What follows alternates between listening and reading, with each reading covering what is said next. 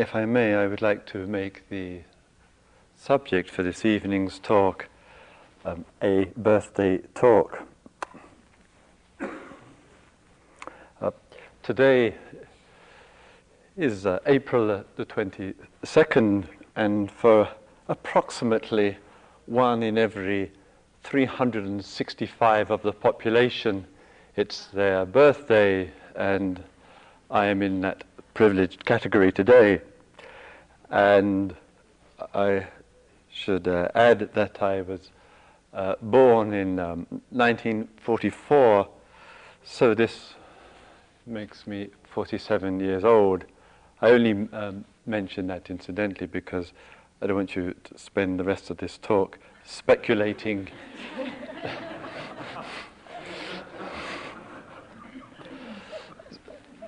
Because I would, I know.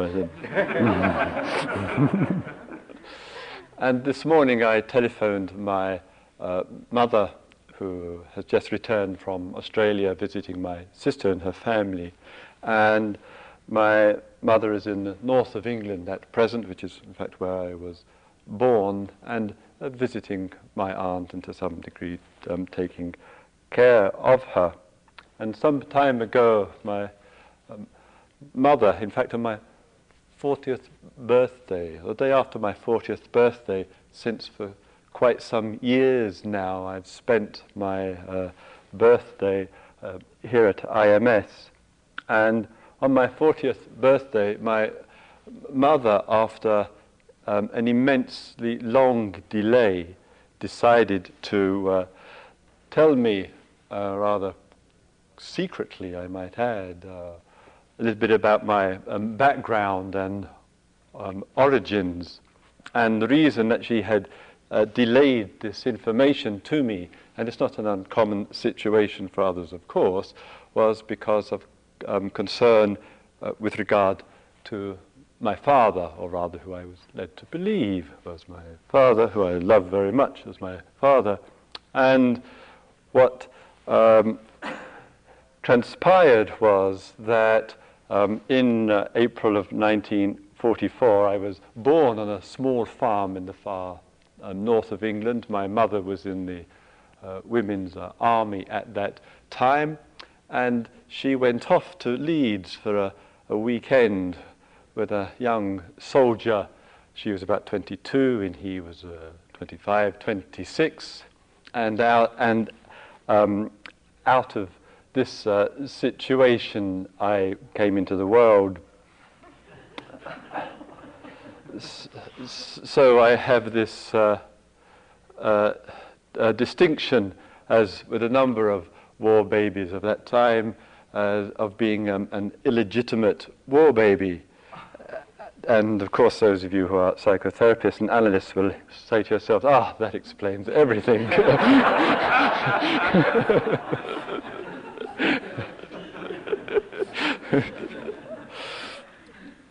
and the reason that my mother was so uh, hesitant to uh, um, speak uh, to me was because my father, my father, who actually my mother met some five years later, uh, was very, very concerned and very, very worried that if I was told that would dramatically affect my relationship to him, he would feel very, perhaps feel very hurt and disappointed and rejected.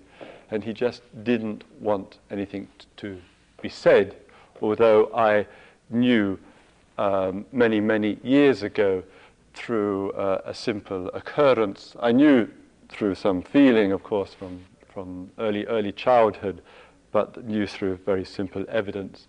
I once found my birth certificate, and there's no name of Titmuss on it, and uh, so.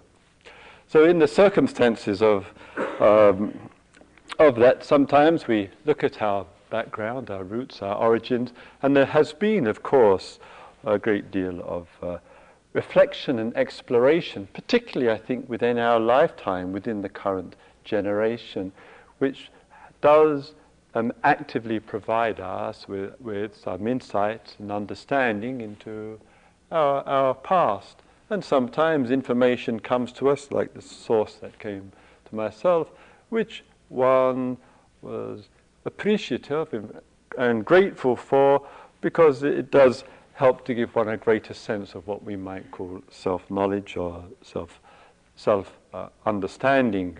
And and for myself, it's the first time in a, in a talk that I have mentioned uh, the information because my, my mother was, of course, extremely concerned. My father was alive, but my uh, father died um, some uh, 15 months ago, and therefore, in a way, the burden for my mother has been very much uh, lifted, and she feels the opportunity and feels the comfort now to speak about it. And when she first spoke, and this, she, uh, if you don't mind me um, just speaking a little bit about this, uh, when she first spoke and her responses uh, to uh, telling me, she said that in the communication, in actually giving me this uh, in information which hadn't been communicated in any way at all for 40 years, she said it was like a huge weight which had gone off her mind. She felt an incredible sense of lightness. And she saw too that uh, in passing over this information, I you know, understood, and I think as anyone would, how easy a person would want to hold back out of the best of considerations. And it wasn't until this birthday seven years ago that this was passed over to me. And I think sometimes in our life what we experience, and it's not an unusual example of where the carrying of something, sometimes even with the best of intentions, does add a weight and it adds a weight to life. And perhaps in many, many ways in our family, um, added a weight, I suspect it did on reflection, to the family situation and all the, the strife and the tensions that took place through my childhood as well as the childhoods of uh, other people here as well. In, in that, when we look at our life and we look at the, the flow and the, the ebb and flow, in a way, of the, the rhythm of our life, we might say, when speaking, we might say, here is my life. I was born into this world in such a time and place and circumstance. I have been significantly, whoever I am, significantly influenced by the pervading circumstances around me, near and far, some circumstances, some people, of course, tremendously influential, but not only people, economic circumstances, social, environmental, family, friends, the whole extended network of life, having its impact on our consciousness, as well as what we also bring into the world as well, whatever we, as it were, bring into. And all of that dynamic, that interaction, as it were, generates our idea of who we are, generates the ideas of this is who I am. And the whole personality structure and all the diversity of our personality structure, so, so extraordinarily diverse, is the makeup, the picture, important this, the picture of who we believe we are, who we imagine we are. And then we look at our life.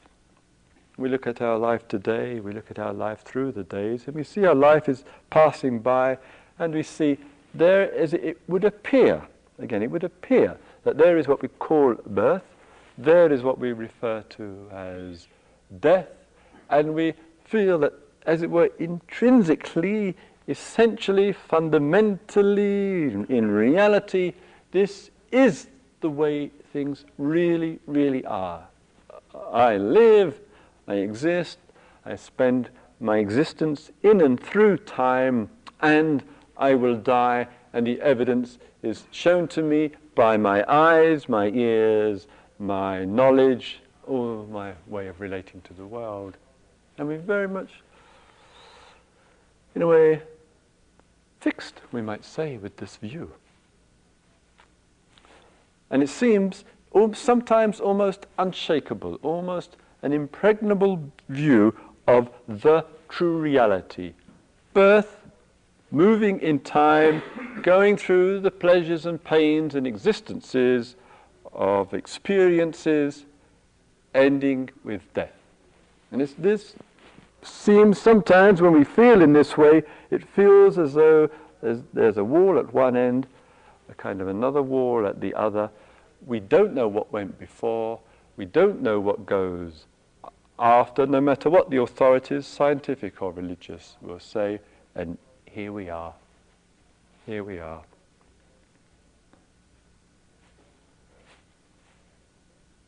Sometimes in our life, of course, for various reasons, we do adopt and we are very prone to adopting views which we want to feel comfortable uh, with.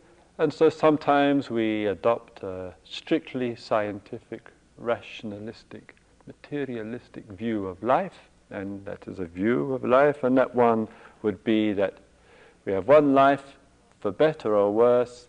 This is it, born into this world, live it, die, extinction, finish, that's it.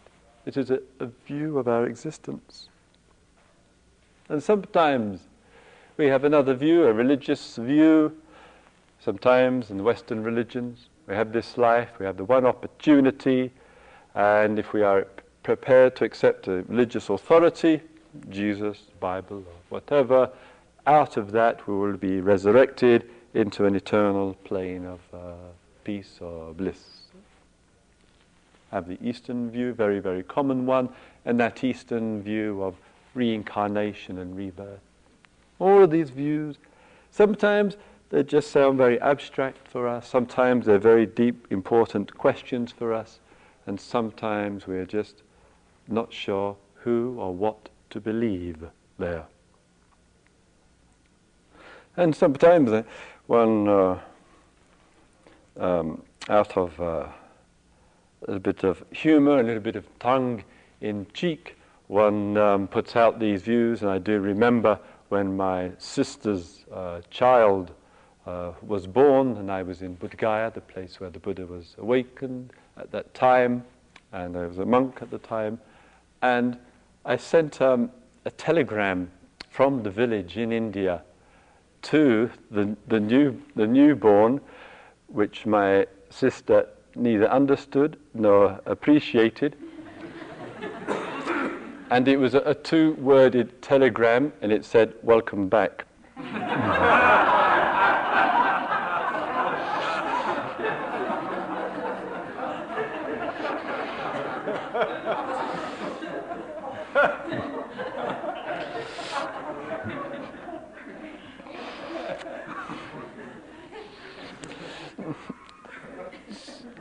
So again, sometimes in the, the views of religious and uh, scientific authorities, sometimes there can be a kind of, in a way, self, a strong ego or self-assurance of the truth.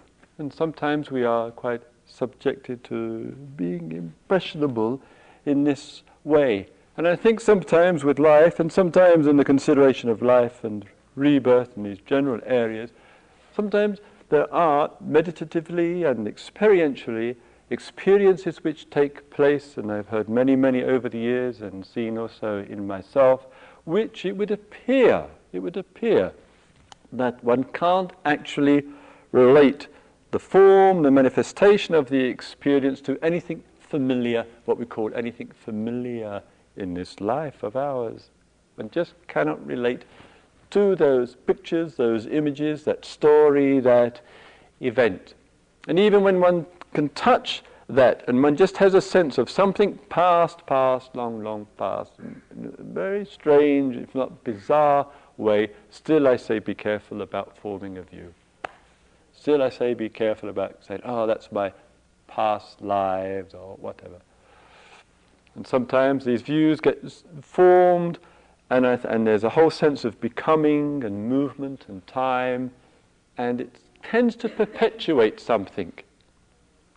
And sometimes in these circles that we move in, when we hear of people and they say, Oh, I remember, and I hear it on retreats, I remember in my past life, and it always seems that people are either born in Tibet or Egypt. You know, you know they must have been the most overcrowded places on the earth. so, again, I always feel a certain cautiousness about pinpointing and defining and labeling and fixing our view of the past. Life is, I think, somewhat more of mystery than the labels determine.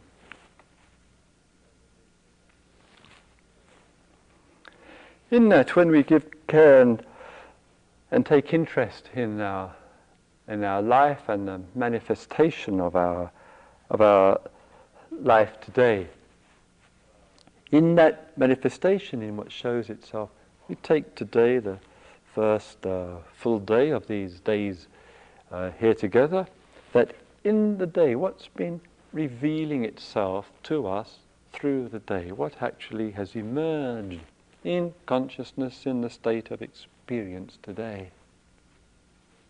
What seems to have been the, the theme? What has been highlighted and emerged?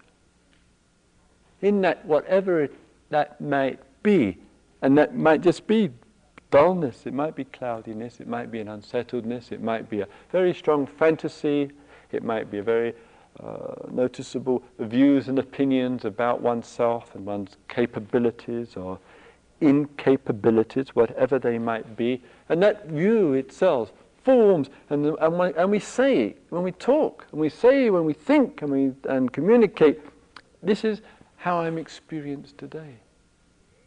This is what it's been like for me today.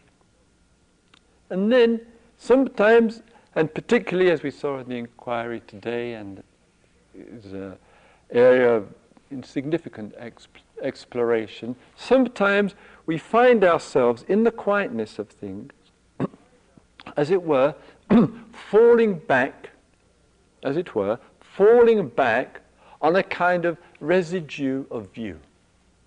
When we kind of shift through all the diversities of our personality and all the things which make us up, we fall back on some residue of opinion, residue of view about ourselves. Not necessarily, but quite commonly. Or sometimes if somebody speaks about us, and, and sometimes we are extremely curious, and I think rather naturally, know, nat- naturally so, to want to know what other people think about us. What's their impression of us? And that impression of us, it, it matters to us. And sometimes with our friends and people who know us over the, over the years, they can say in a one-liner what we have been trying to avoid saying to ourselves for years. they can see through the way that we busy our life, we entertain ourselves or whatever, and they, they really just see us in a, in, a, in a different kind of way. And sometimes that pinpoints some of the sticky element that binds self together, that holds self together. Where we fall back on ourselves, and that which is very common is the harsh judgmental view of ourself.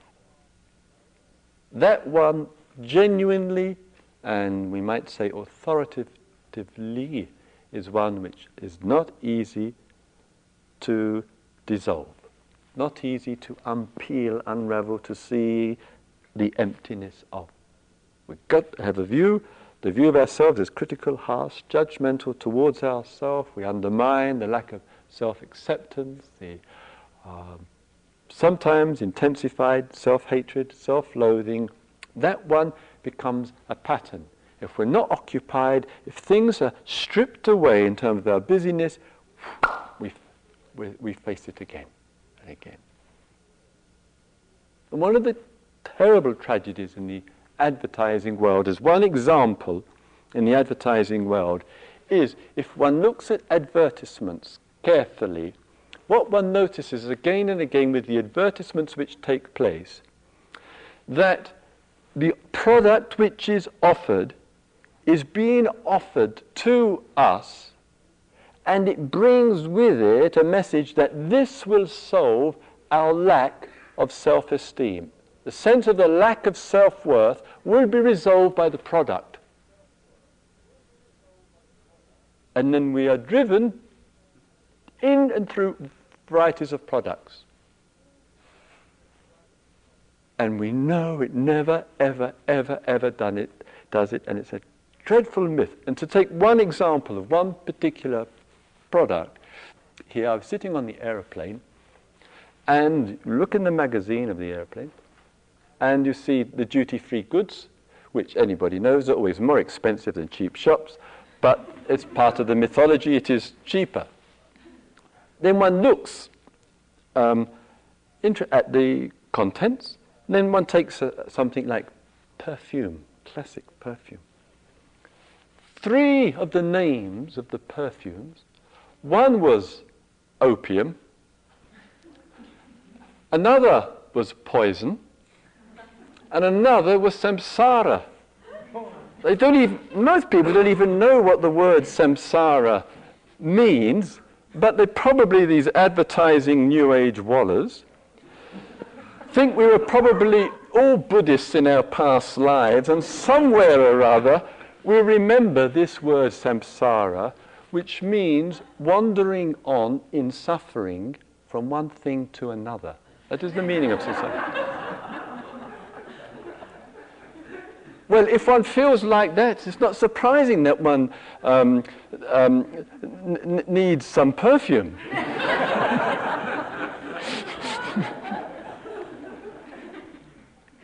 So the very name of the product itself, in a way, be, is a reminder to us poison, opium, samsara. And that then brings, try to get something to cover it up. And this goes on again and again and again. So, so easily, therefore, we say we, we, we fill our life up because something called self, in this case negative self picture, is irritating underneath. And then we have all the difficulty or the problem, in a way, of the wish to resolve this. We look carefully at ourselves. What is this idea, the notion of self, which we get so harsh on? Sometimes we notice how acutely sensitive we are to, to this and to the, the, the birth of this, this birth that takes place of this, is that when somebody really harshly criticizes us, really lays the number on us, and none of us can avoid that in life, like that, and the words or the abuse or the language or the cutting remark, whatever it might be, can cut through, no matter how well or okay we might feel at the time, can cut through, it can impact deep inside, generate the self which is feels, as it were, bad about itself. And long after the communication has stopped and the person has unloaded their stuff on whoever it might be, that person who's been on the receiving end then finds themselves feeling horrible, feeling terrible. And it's lingering on, one day to the next, due to the anger, the rage, or the cutting remark which has been directed full force at, at somebody. Self is then in a turmoil in this condition. And that turmoil is difficult, as I say, to stay with, and then so easily and understandably, our activities, in a way, is to keep steer away from it as frequently as possible.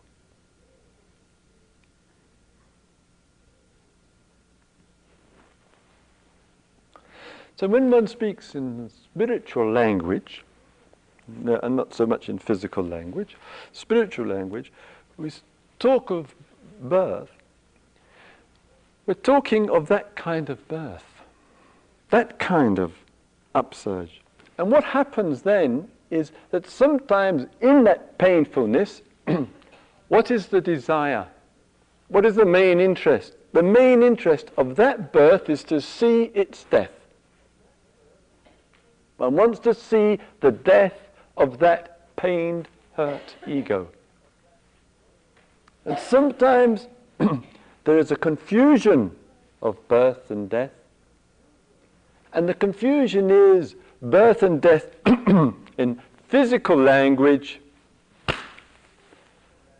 It hurts, pains, whatever it might be. And sometimes then we transfer to the physical world what actually we're trying to see the end of is the suffering, the birth of the suffering self.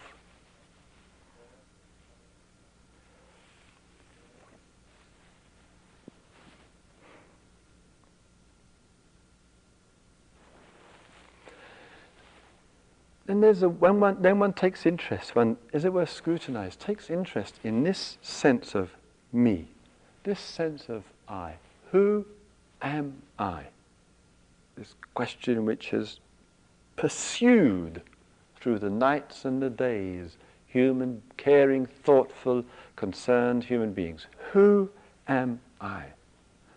And then, as I say, when we touch on this self undermining self, it seems like, the truth appears like, when we're doing that, that I, my negative thoughts, my negative opinions, are expressing negative thinkings about myself, which appears independent from those negative thinkings. So there is a self, this is me, and I am negative, and I am poor, and I can't do this, and I can't achieve this, and my life is a mess, and da, da, da, da, And then we go and tell other people, and then we have to spend so much with the therapist to do that. We have to go on retreat to, to do all of it. In a way, you're saying it's as though there is a self, and the way I think about myself I want to change the way I think about myself so I think better about myself. And we want to feel good about ourselves.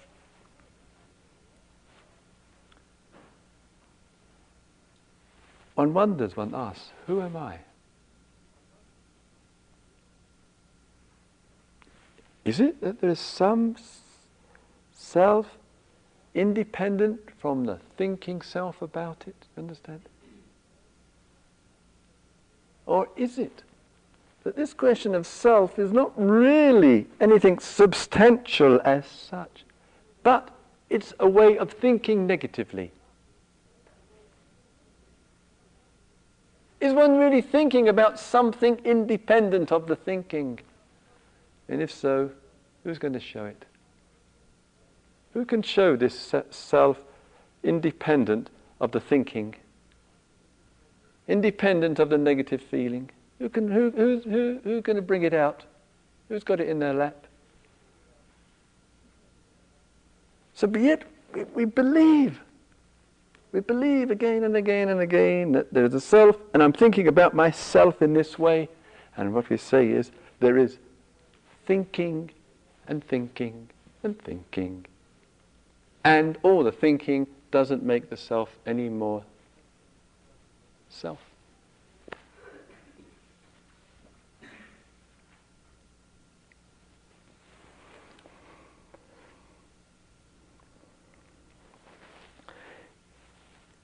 In giving consideration into our the movement of our life and the expression of our life, our normal thinking, normal thinking, remember, revolutionizing consciousness is to free ourselves from everything which seems true, don't believe it. That is Dharma teachings. If you think it's true, it's probably a deception. One of the common ones, very common, is the world of becoming. Becoming, becoming. When you're sitting here during the day, we think. Mind is a thinking process, imagining process. And you may have noticed during the day you have been thinking about next week, next month, next year. You're thinking about the things that you would like to do and thinking about the things that you would stop, like to stop doing. not many choices between the two. And the thinking gets mobilized with us. So it brings the idea if I continue thinking and if I follow this through, I will become something different. I will become something different.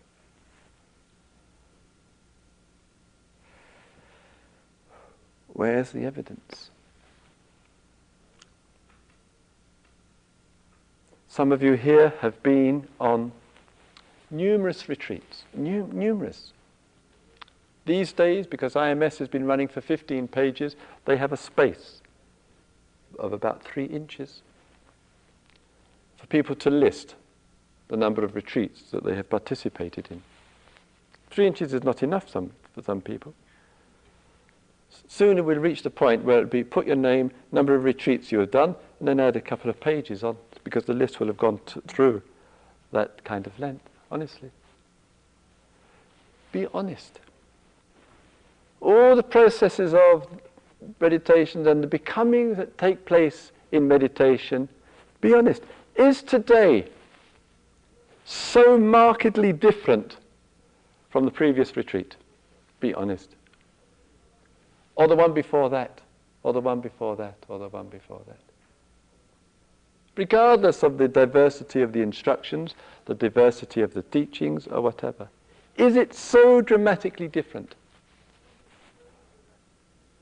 Sometimes some friends come, and I notice in the small groups today, having been here regularly, and the persons will say to me, this, for those of you who are beginning, this can sound terribly bad news, I have to confess. But don't worry, there's a little bit light in the tunnel. We'll just hang on for a few minutes, we'll come to it.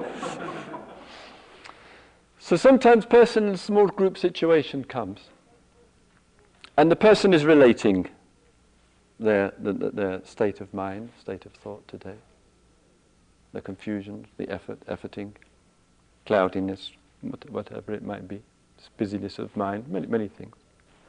And the person may or may not have forgotten and I may or may not have forgotten. And I think, hello, I've heard this one before. Same person, same time, same place, different year. So there's a lot of preoccupation with becoming. There is also, in all of these processes, to be fair to them, I don't want to dismiss them, it also brings lots of different kind of changes.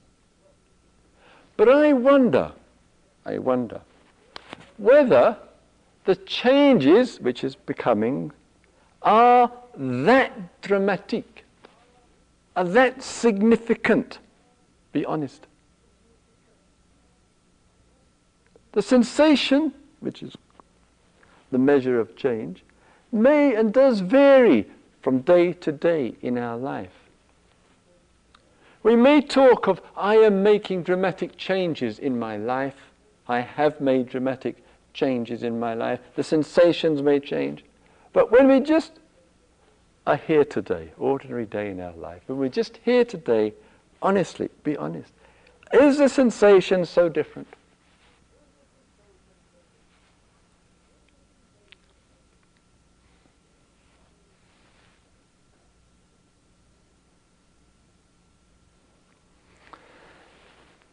And I think that the willingness and the interest to stop and to ask oneself, is it so different? Doesn't bring, if one really takes an interest in that, doesn't bring about from us a, oh, I'm just like I was. God, done all these retreats, been on these three months retreats, survived three months of noting, Really? People say this. I'm incredibly sympathetic. and I've done all this, and I've done all that, and I've done all the things which are uh, avail- available. Is it that when we say, perhaps things haven't changed so much, haven't changed so dramatically, that it's not such bad news?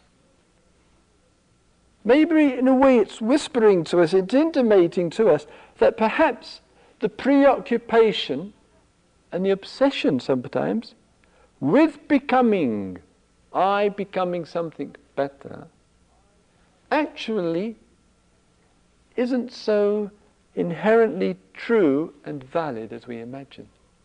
Perhaps it isn't in the way that we think. Perhaps our life doesn't change that significantly as we imagine, as the picture we have about personality.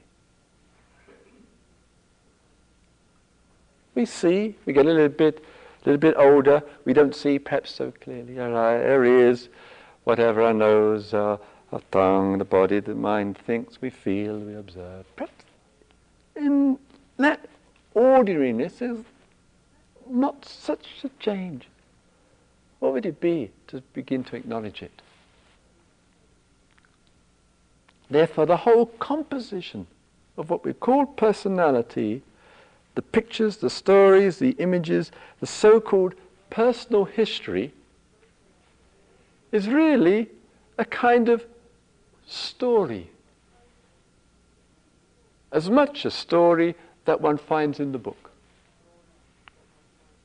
And perhaps our so called little story, I was born here and I did this and I did that and I became this and I became that, perhaps in a way that, of course, that story is there, but perhaps that's not what we're here for.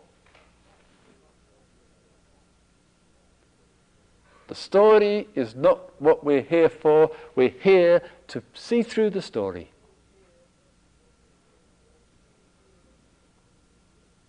Finish the story. Finish the becoming. Finish it means, of course, it plays, it plays in its own wonder and diversity. However, we know a story when we see it.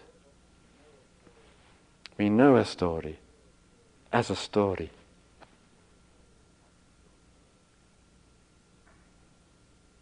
And everybody has their story. Everybody is a story. When I say, Who am I? I am a story. I gave you a, a story of the beginning of my life.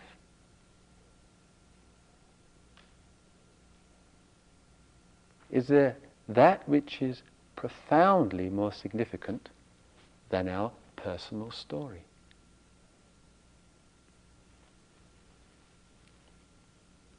Far bigger than the personal story, defined by what one calls birth, by what one calls death, but in fact there's no birth nor death, and therefore funeral service is part of the story.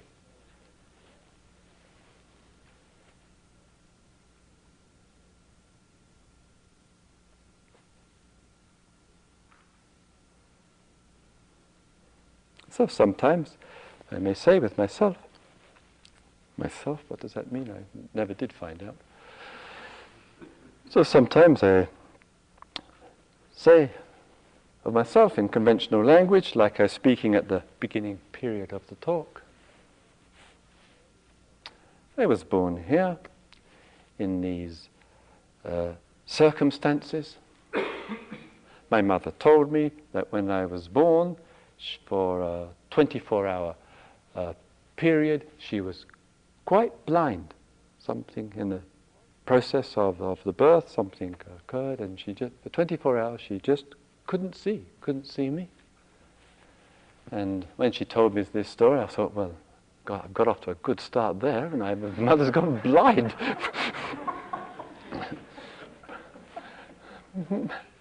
Maybe the therapist thinks, will say, that's why he's trying to get people to see. So there's part of the recollection, we say, in which I have been told by my uh, good mother of my beginnings of my personal story. I have, I have no, of course, recollection in it. I have faith that this is how my story began at this time, 1944, April.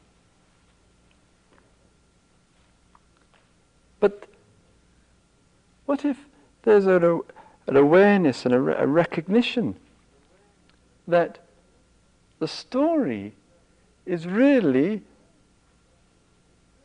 the entertainment of life. The drama and the comedy and the pathos and all of that is all there, and yet one says, well, yes, that may be so, but somehow that isn't it. What would, what would be our way of being in the world if we're not concerned with the story? Not rejecting it, not denying it, appreciating it, acknowledging it, the becomings that go on with it, yet somehow or other not concerned. Not knowing when the last chapter is. Not, we're not concerned about it. We're not going to be able to, going to be able to say at the last chapter, oh, the story's over. Oh my God. All we will know is the story.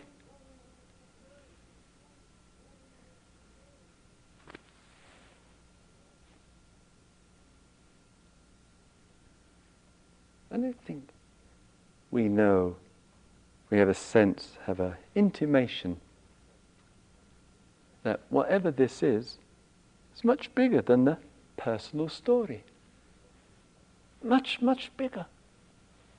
And then our language and our stories fall short. We sense it, it falls short. Something which the story can never hope to get close to. And therefore, that which we, as it were, the story can't get close to is such that it's not of birth and death.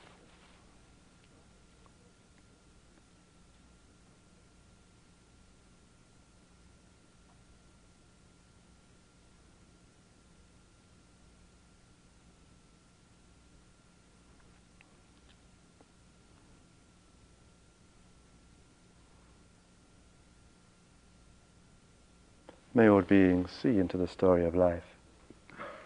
May all beings see into the nature of things. May all beings discover the heart's awakening. So let's have two or three minutes quiet period, shall we please?